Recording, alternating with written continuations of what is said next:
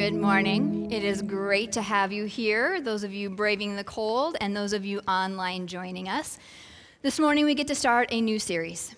It is going to be a seven week series, and it is called Puzzled by the Bible. Because, quite honestly, if we were to raise hands, you don't have to, but if we were to raise hands, how many of you would say, you know, when I pick up my Bible, I'm not always sure exactly what it's saying? Or I'm not always exactly sure where to start? Or, you know, I was in here and I read a story, especially when we kind of get into like, you know, Leviticus and Exodus and some of that, and I'm not quite sure exactly what it means. Any of you ever have some of those questions? I know that I have, quite often, more often than not. And it gets a little bit frustrating sometimes. And so, in this Puzzled by the Bible series, we're going to be looking at, surprise, the Bible. Because the Bible can actually be a little bit like a puzzle where we know bits and pieces and we can maybe um, quote a scripture reference john 3.16 we've all heard that one before. We can maybe um, actually say a verse uh, for i know the plans that you have for me and we keep going. Um, maybe we might be able to tell a few stories. Most of us would be able to tell daniel in the lion's den. Um, but we don't really have a complete picture. We just have pieces and so, what this series is kind of going to do is it's going to be like our picture. Today, we're not going to get the full picture, and that's going to be okay. So, if you get frustrated along the way, it's okay. Just take a deep breath. You can join me. What we're going to do today is kind of create the outline or understanding of the Bible so that we can begin putting pieces into it and it begins making sense. Because we all know as we work on a puzzle, the more pieces that we get into place, the more the picture comes into clarity, and pretty soon it starts making sense, and then it seems to get a little bit easier until we hit that one tricky spot that doesn't really fit right, and we have to figure out where we messed up and go back and fix it. Life, the Bible. So we're going to be working through Puzzled by the Bible.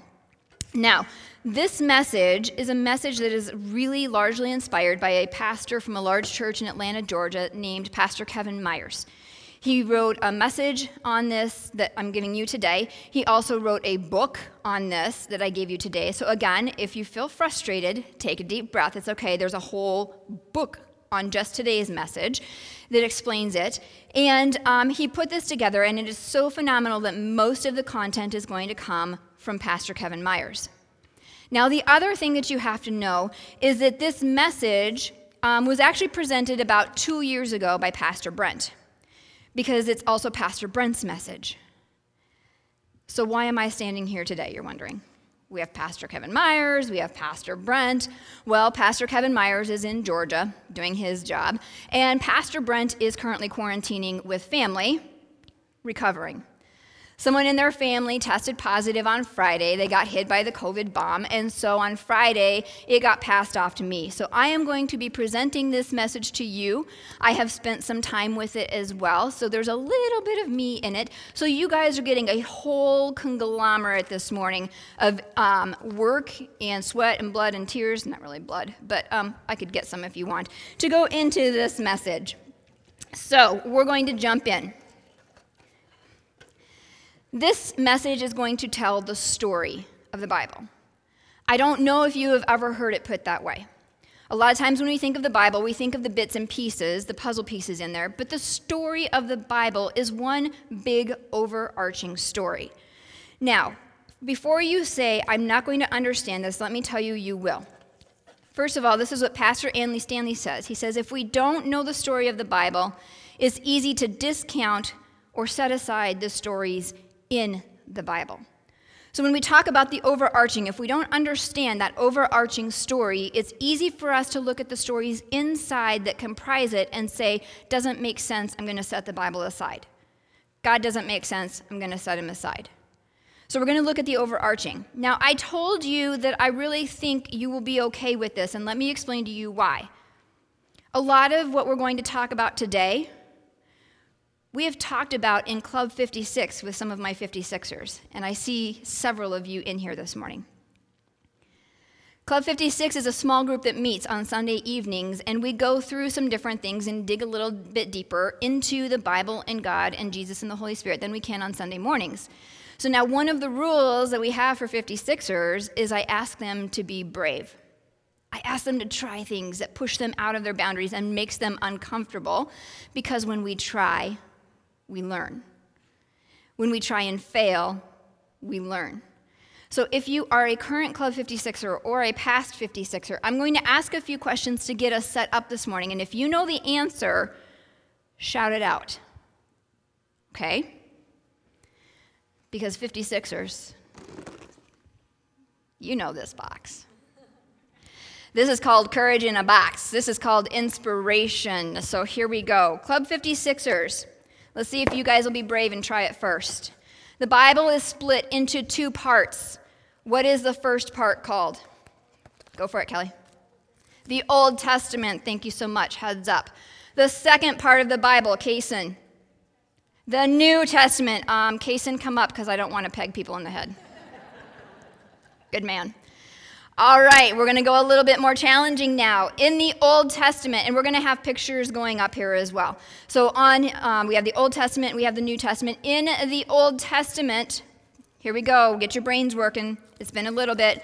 How many books are in the Old Testament? This one's harder because we don't do it as often. Trinity, try it. Oh, you are so close. Change your six. 39. Yes, uh, see, don't trust my aim. All right, 39 in the Old Testament. New Testament, how many books in the Bible? Adults, anybody? New Testament. How many in there? All right, do some math really quick. If there are 66 total books in the Bible and we have 39 in the Old Testament, how many are in the New? Quick math, quick math. Trinity. Mother, another quick math. Try it again. 27. Yes. All right, Trinity, let's try this again. Up, oh, almost. There we go. All right, so we have the Old Testament, we have the New Testament. In the Old Testament, we have 39 books of the Bible. The New Testament, we have 27. Total 66 books in the Bible. It is written by over approximately, clubbers, how many authors?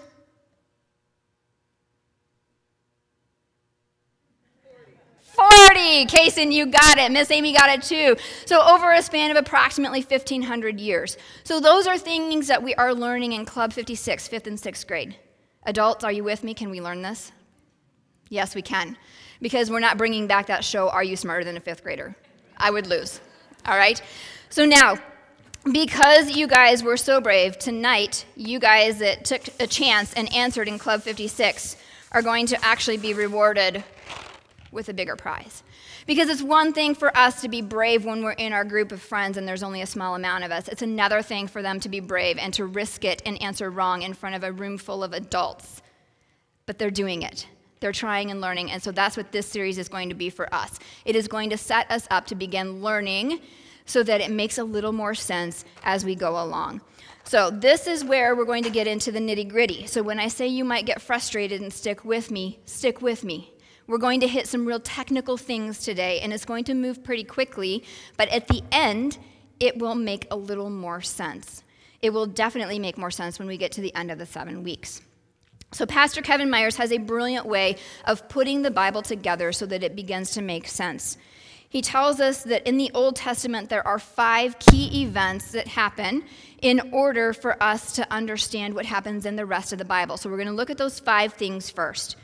The first event is this we have God and righteous people in paradise.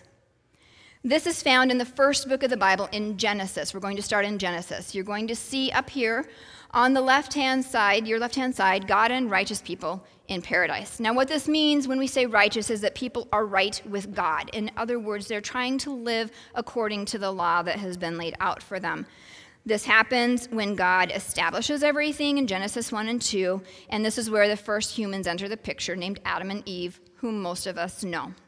The second major event is Satan and sin enter the picture. This is going to be found in Genesis chapters 3 through 5. This is where Adam and Eve are now in perfect paradise with God. Everything is wonderful, there is nothing they could want, and is beautiful. And then Satan enters the picture and tempts them, and they choose sin over God. The third major event is the world is judged and destroyed, and this is found in Genesis chapter 6 through 9. And this is actually a story that you've probably heard Noah and the flood. This is where God goes to Noah and says, Hey, Noah, you need to build an ark even though there's no water anywhere around. And you need to build it large enough in order to get two of every animal onto the ark to hang out with you and your family. And so Noah obeys. He builds this ark, gets the animals and his family onto the, there, the ark, and then God floods the world, killing everybody else. Not a story that we necessarily like, other than all of the cute animals that probably weren't cute, they were probably really stinky. But that's the story of Noah and the ark. The fourth major event that sets this up is called a one world government. This is a story that you may have heard, but it's also a very lesser known story, and it's found in chapters 10 and 11 of Genesis. This is where all of the people of the world come together Probably don't remember this part, but this part you made. They try to build a tower up to God. And we often hear it called the Tower of Babel because of what happens as a result. It's actually the Tower of Babel. All of the people come together and they say, you know what, we want to be like God. We want to be our own gods. We want to do things our own way. So let's actually build this tower up to God and then we will be equal to God. And God says, nope, not going to happen. And so he confuses all of their languages. They get separated. Tower of Babel. The fifth and final thing that happens is in chapter 12, and this is called the Old Covenant. Okay? The Old Covenant or the Old Contract. All of this happens in the Old Testament. Now, Club 56ers, help me out again. What does testament mean? Promise. So we have the old promise. Cason, I saw your hand. Good job, buddy. We're talking about the old covenant, the old promise, the Old Testament. This is where, in the entire Old Testament, Satan comes in, sin messes, sin messes up the world, and then God has to choose a people to himself. So the covenant is with God and Israel, or the 12 tribes of Israel specifically. He makes a promise with them that says, I will fix things. A covenant, a promise. It happens in the Old Testament or the Old Promise.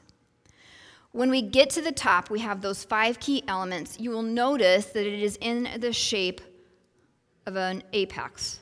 At the very top is the pinnacle. And the pinnacle is actually where we find Jesus, because Jesus is what changes things around for us. So when we see Jesus at the very top, what we realize if you look at this picture is that all the way up, going through the Old Testament, all of these events point to Jesus Christ. All of the Old Testament, from Genesis through the Old Testament, points and prophesies towards the coming of Jesus Christ. Everything that you read in the Old Testament is saying there is one to come, and that is going to be Jesus. So we get Jesus at the very top.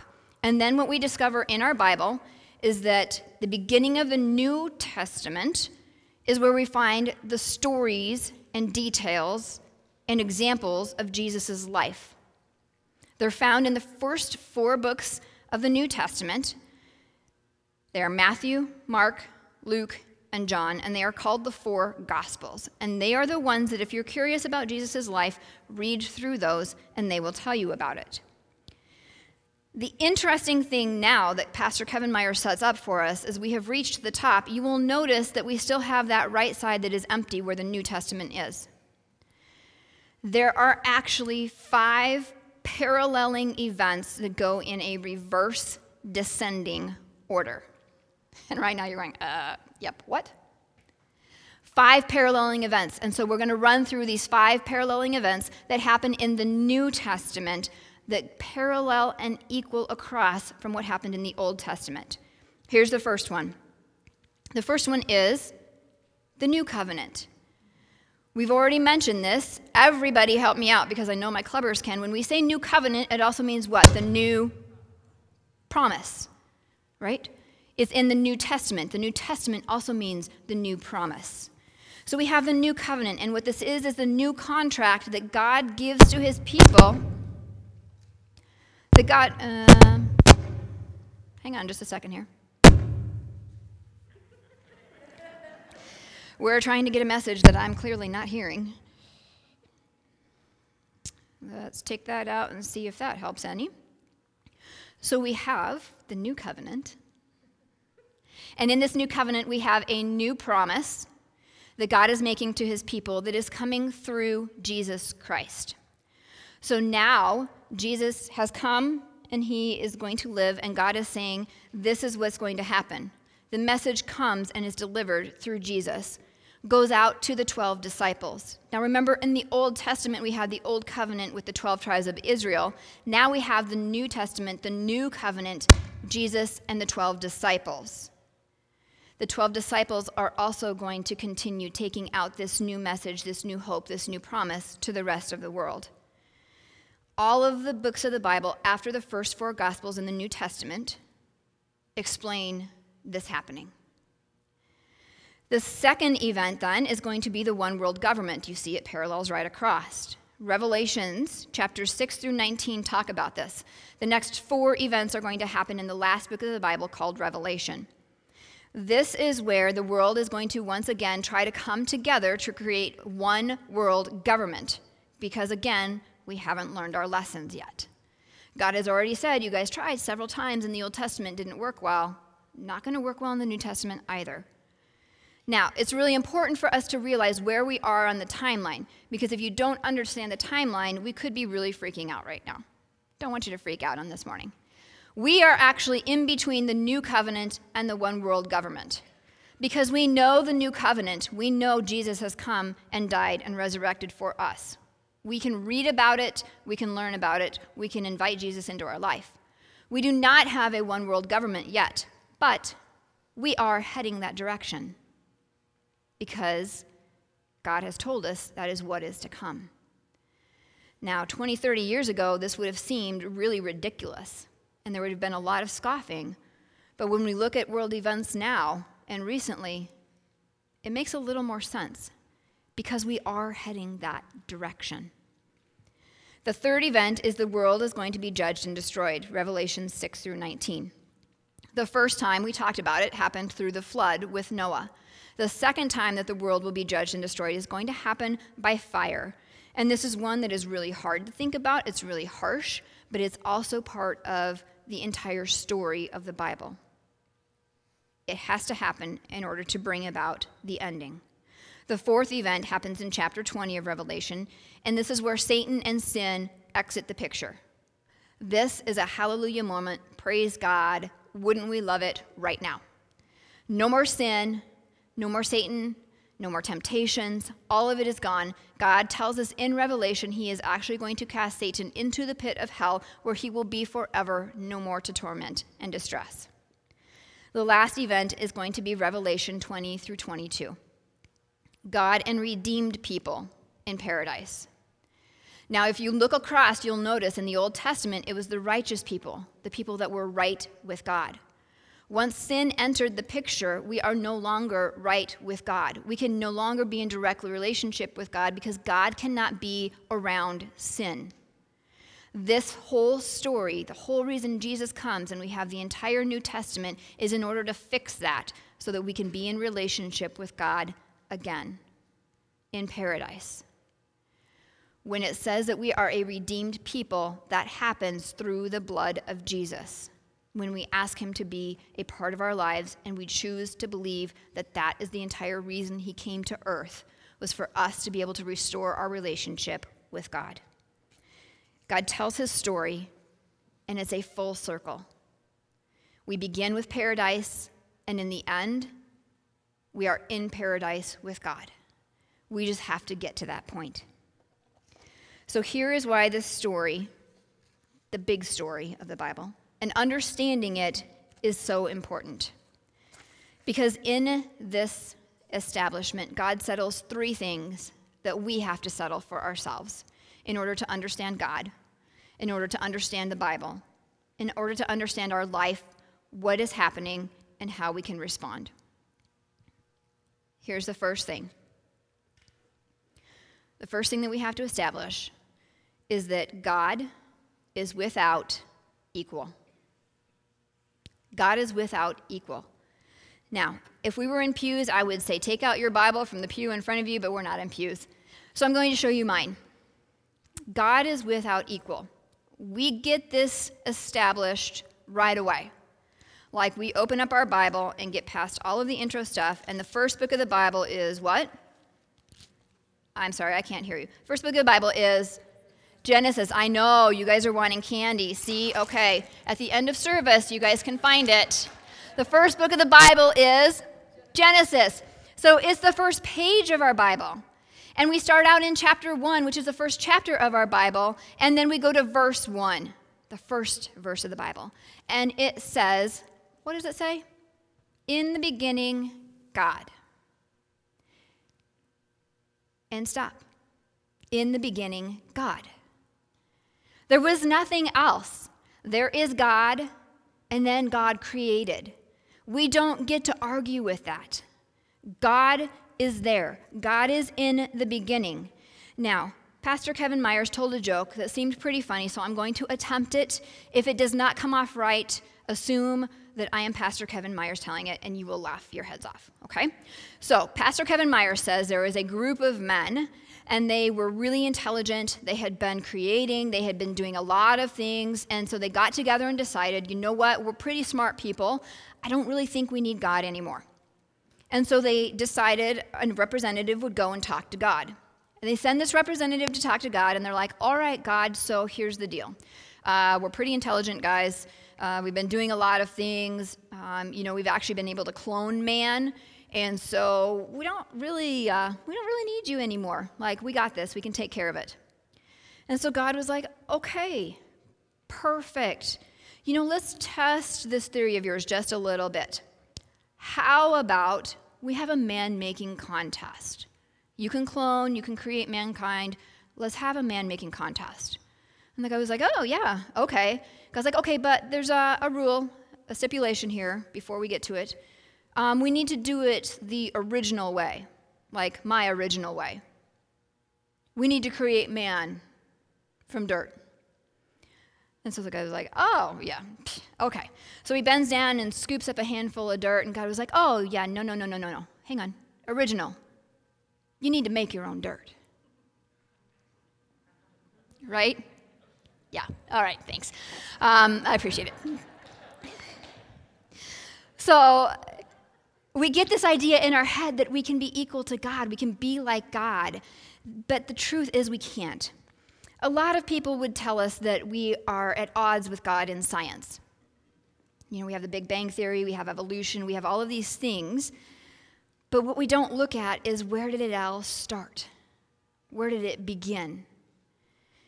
God is not at odds with us in science. God created science. It's interesting because a lot of times we get more excited about what God has created than we do the Creator. You know, we go to Him and we're like, God, have you seen the human body? Like all of the parts. Do you know how they all work together? Did you know there's something called DNA? And it's like we all have these unique fingerprints. And did you know this? And God's like, hey, dude, I created it. Of course I know this.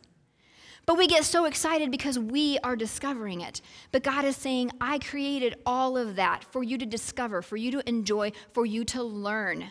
Yeah, I know. I created it. Science is not against God. You see, we want things that are logical and make sense and can go in order for our brains because of how we are wired. And God's saying, I'm not limited by that. I am so far beyond that I am outside the box of what you are even able to comprehend. But a lot of it comes down to the point that we don't like people telling us what to do and what to believe. If you are a person that does not like someone telling you what to do or what to believe, raise your hand. A few brave souls. You guys are honest. Thank you. The rest of you are not raising your hands because you don't want me telling you to raise your hands, and so you're not going to raise your hands because the pastor's telling you to raise your hand, right? We don't want to be told what to do. I get it. I don't either. I like my freedom. I like my choices. But did you know that freedom of religion did not come from the Constitution. Did you know that the freedom of religion came from God? In the beginning, He gave us free will, free choice to choose if we're going to believe or not. That was a long time ago. God gave us the ability to say, You can choose to believe in me, you can choose to not believe in me, or you can choose to think whatever you want. It's up to you, your choice. God is not going to dictate what we believe and what we choose. But He does tell us, I established this and set it up for you. Pastor Kevin Myers said, What you believe doesn't change what is. Oh, that one hurts. What we believe does not change what is. What is truth is truth. We don't get to choose to change it. We don't get to choose the outcome or the consequences of what we believe. Those are already established. We don't get to make it different according to our own desires and what we want. The truth is the truth. In the beginning, God. By the way, what happens when we try to play God? When we want to build our tower up to be equal like God? It's called sin, and it's deadly. That's our second point. Sin leads to death another one that we don't like to hear. But if we go back to Genesis chapter 2, let's hear what God has to say about this in verses 15 through 17. It says, The Lord God placed the man in the Garden of Eden to tend and watch over it. But the Lord God warned him, You may freely eat of every tree in the garden, except the tree of the knowledge of good and evil. If you eat its fruit, you will sure to die. You see, sin leads to death. We're told that right there in Genesis chapter 2. But look at the next part of the story. This is really important because it impacts us today, just like it impacted Adam and Eve. We look at chapter 3, starting in verse 1. The serpent was the shrewdest of all the wild animals the Lord had made. One day he asked the woman, Did God really say you must not eat the fruit from any of the trees in the garden? Of course, we may eat the fruit of the trees in the garden, the woman replied. It's not only the fruit from the tree, it's only, ah, big, it's only the fruit from the tree in the middle of the garden that we're not allowed to eat. God said, You must not eat it or even touch it. If you do, you will die. Listen carefully. You won't die, the serpent replied to the woman. God knows that your eyes will be opened as soon as you eat it, and you will be, what does that say there? Like God. Say it again with me. Like God, knowing both good and evil. The woman was convinced. She saw that the tree was beautiful and the fruit looked delicious, and she wanted the wisdom it would give her. So she took some of the fruit and ate it, and then she gave some to her husband who was with her, who was innocent and naive and just went along with whatever Eve said. No, not really. Doggone it. Who was with her, and he ate it too.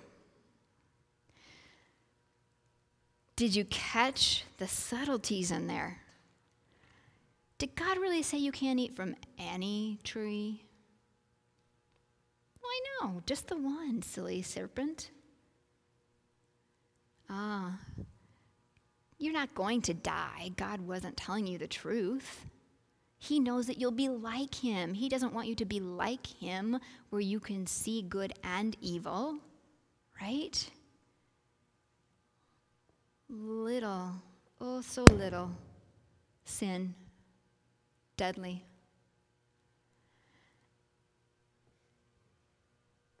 And we need to question. We need to question ourselves. let me tell you some of the questions that my 56ers asked. Uh, did the snake really talk in words? well,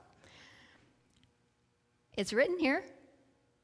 I don't know the exact answer for you, but it's a great question because you're thinking about it. And when we get to heaven, if it's still a question, we get to ask God. Right? They're asking hard questions. There were a bunch of others that I can't get into right now. But I tell you what, they're thinking, just like we need to think. Because here's what happens we hear sin is deadly, but we tend to think of sin like this it's a toy snake, right? Toy snake. This isn't going to hurt you, it's not going to hurt me. But we're told sin is deadly. And yet we pick it up and we play with it and we treat it like a toy and we let sin into our lives, into our marriages, into our finances, into our families, into the very fabric of our lives because sin, right? Those little twists, it's, it's not going to kill you. You'll be like God. But we're told that sin is deadly. Now, none of you are bothered, surprisingly, by the fact that I am holding this snake, this deadly snake, right? Because it's a toy. It's not going to hurt us. The worst I could do is like get caught around my hair and make it go all staticky, right? But what if I were to have someone come in with a real snake? Oh, a lot of you are looking. It would change the atmosphere in here pretty quickly, right? A few of your hearts just like, whoo, little adrenaline rush. Real snake coming in. I tell you what, my heart would be racing if we were to have a real snake brought in right now. And uh, it would change things drastically because I am deathly afraid of snakes. You guys are lucky. You guys are lucky. I um not going to bring in a live snake. But Pastor Kevin Myers' church did. They brought in a real snake in order to make a very obvious and clear point. They brought in a man who was a very well trained snake handler and he showed them this. Go ahead and watch. Animals on the planet. We have it Texas, Oklahoma, Arizona. I have it here in Georgia for you, the Western Diamondback. I don't know how many of you are in here. I'm going to assume, what, 2,500 roughly? There's enough venom there to kill every one of us. 320 milligrams. All it takes is a pinhead drop. You will look, get to see this morning what I see pretty much every day look death in the eye. This is a very dangerous animal. I'm going to take him out and put him right there. Oh, he's very much alive. Can you hear that rattle? Can you hear it? Oh, I like we're this honored to be distance with better. you this morning. Wow, I see the guy. Sure. Here, let me get out of him your out. way. Put him right there on the rug. Here we go. Wow. There you are, sir. That is death. Western Diamondback. You okay, sir? You okay, sir? Don't bite that boot, please. Look at you. Look at you. Look at there. Now, he's done this so many times. We got to see those fangs. But what do you do when you're outside and you see a snake? Leave that snake alone, unless you're like me. you just got to look at it. Let's look at this snake's fangs. Look at that. Watch him. He's going to get upset. Not going to hurt him. Right there, sir. You're okay. You're okay. Easy, easy, easy, easy. Right there. Wow. Right there. Wow. That is looking death in the eye. You'd just love to get that hand, wouldn't you? Look at that tongue come out. Look at that tongue come out. Look at that. Touching my finger. Wow. 320 milligrams of venom. We got to see those fangs and look at those cold black eyes looking at me. That's what death looks like. Let's see those fangs. Oh, there's one there too. Wow. Wow. I tell you what, if I wasn't up here, if I was on that stage, I'd be peeing my pants. I'd be out of there. And we laugh about it because we were in a safe spot, right? We're watching it on video. We're not even in the same room. But the point is the same. A pin drop of that venom is deadly. That snake had enough venom to kill 250,000 people, 2,500 people, a lot of people, all of us for sure, right? But we hear sin is deadly and we're like, no, it's not. It's a toy. It can't hurt me. So much so that we tend to keep little pet sins in our lives because we don't want to get rid of them because they make us feel good because oh, I'm not dead yet. It hasn't hurt me yet. But we're told sin is deadly. We don't get to change the truth. Sin is deadly. We all feel like we're missing something, like there is something bigger than us. And the truth is, there is because we were created to be in a relationship with God. We are created to be in paradise with God. And that is a longing that is inside of us, whether we recognize it or not. And when we turn to all of our pet sins, it removes us from the ability to have that perfect ending with God. Sin is something that we need to address. And here's the third thing that we also don't like to hear. When it comes to sin,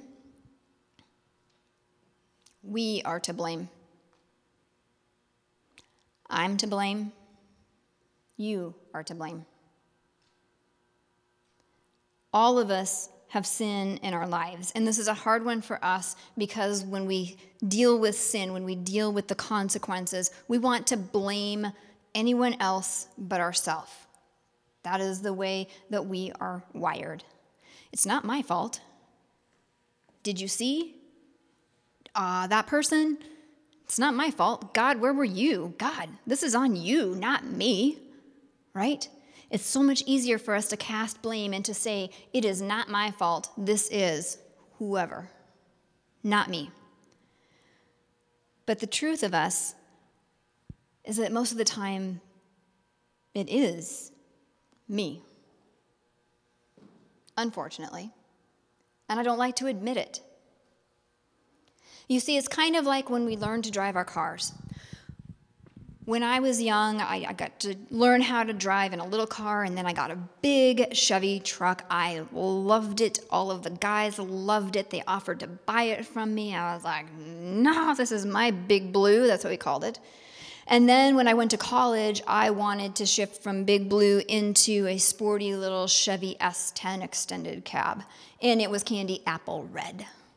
It was great. Because Big Blue was fantastic around town, but Big Blue was not great to do the miles in order to go to college. And so I thought I was something else, and I was going to visit the college that I thought I was going to go to, which was about four hours away. There was a friend that I knew who had already gone to that college, and so he was willing to go with me to get me there safely, to make sure that I got where I needed to go on campus during this visit, and then to make sure I got home safely. So we get there, it's a fantastic visit. I'm sure I'm going. There's a potential scholarship on the line. I love the atmosphere. And we're driving home in my red Chevy S10 extended pickup truck. And I tell you, that baby, I loved it. It got me through everything. And so as we're driving home, we're going from the northwest corner of Wyoming to the opposite side of Wyoming. Four hour drive. And we happen to be in a stretch that occurs before the mountains, so it's a very long, several mile long stretch.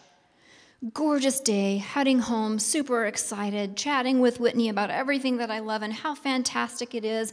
And I look down this long stretch of road, and there's a semi coming at me with the sun reflecting off of his grill, and it's kind of blinding. But I'm like just talking and excited. And what I don't realize as I'm talking and excited is that I am picking up speed as I'm talking and excited. And so, about this time, Whitney looks over at the speedometer and was like, Hey, Chris, just so you know, just be careful in this area. There tends to be a lot of cops. It's a long, flat stretch. And I was like, oh, okay, we're great. La, la, la, la, la, la, la, la. And I pass this semi coming at me with the sun reflecting off of his grill, and right in front of that shiny grill is an officer who promptly flipped on his lights and did a U-E and pulled in behind me. I was mad. I was madder than a hornet because Whitney, why didn't you tell me sooner that there would be cops in this area? And why didn't you tell me that there was a car in front of that semi that I couldn't see? Why? What? My mom is going to kill me. Right? Whitney, uh, why was the cop in front of the semi? Couldn't see anything. But whose fault was it? Dadgummit, my foot was the one pressing the accelerator. That ticket was all mine. All mine. But I tell you what, I felt a lot better in that moment blaming anyone else but myself. God tells us that sin is deadly. Truth. We have to accept that we are the ones to blame when we allow sin into our life and when we don't deal with it, when we don't turn to God and Jesus for help. But here is the most important thing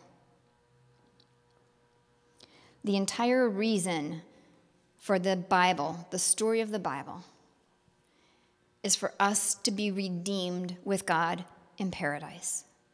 And this is how that can happen. Romans chapter 3, verses 23 through 25. For everyone has sinned. Can I get some help? You guys say that with me. For everyone has sinned. So all of us are in this lovely boat together. We don't like it, but we're in this lovely boat together. All of us have sinned. We all fall short of God's glorious standard. And yet, God, in His grace, makes us right in His sight. He did this through Christ Jesus when he freed us from the penalty of sins. For God presented Jesus as the sacrifice for sin. In other words, Jesus in place of us, each and every one of us. Not just a few, all of us. People are made right with God when they believe that Jesus sacrificed his life, shedding his blood. That is how we restore our relationship with God. That is how we have the ability to have paradise forever with God. We believe that Jesus came and shed his blood for me. Only I need you to say, for me. Because it's not for Chris, it's for you. Put your name in there. Jesus died for, I'm going to say Chris, you say your name. Jesus died for This is why the Bible is so important and why we have to understand why sin is so deadly and not a toy. Because it's real, it's not a game, it's not something that we get to mess with. God's entire big story, He wants us to understand so that we ultimately understand that our life with Him is what He desires, and that happens through the person of Jesus Christ. So this morning, we're going to end things a little bit shorter. I'm going to give you a couple of questions to think about, and then we're going to pray and sing a song. Because I really want you to think and ponder on these questions. It matters that much. So, out of the three things that get settled, that God is without equal, that sin leads to death, and that we are to blame, which one of those three is the most unsettling for you? Which one do you struggle with? The second question Are you willing to lay down your pride, your life, and acknowledge God's story in you? Will you pray with me, please?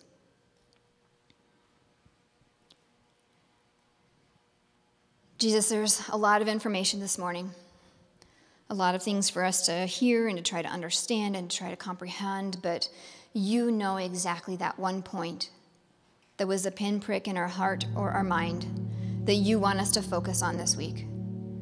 So I pray for each person hearing your word today that they don't get lost in the entirety, but they get found in that one small piece that needs to be heard and understood your whispering, your stomach turn, whatever it is to get our attention, help us to focus on that.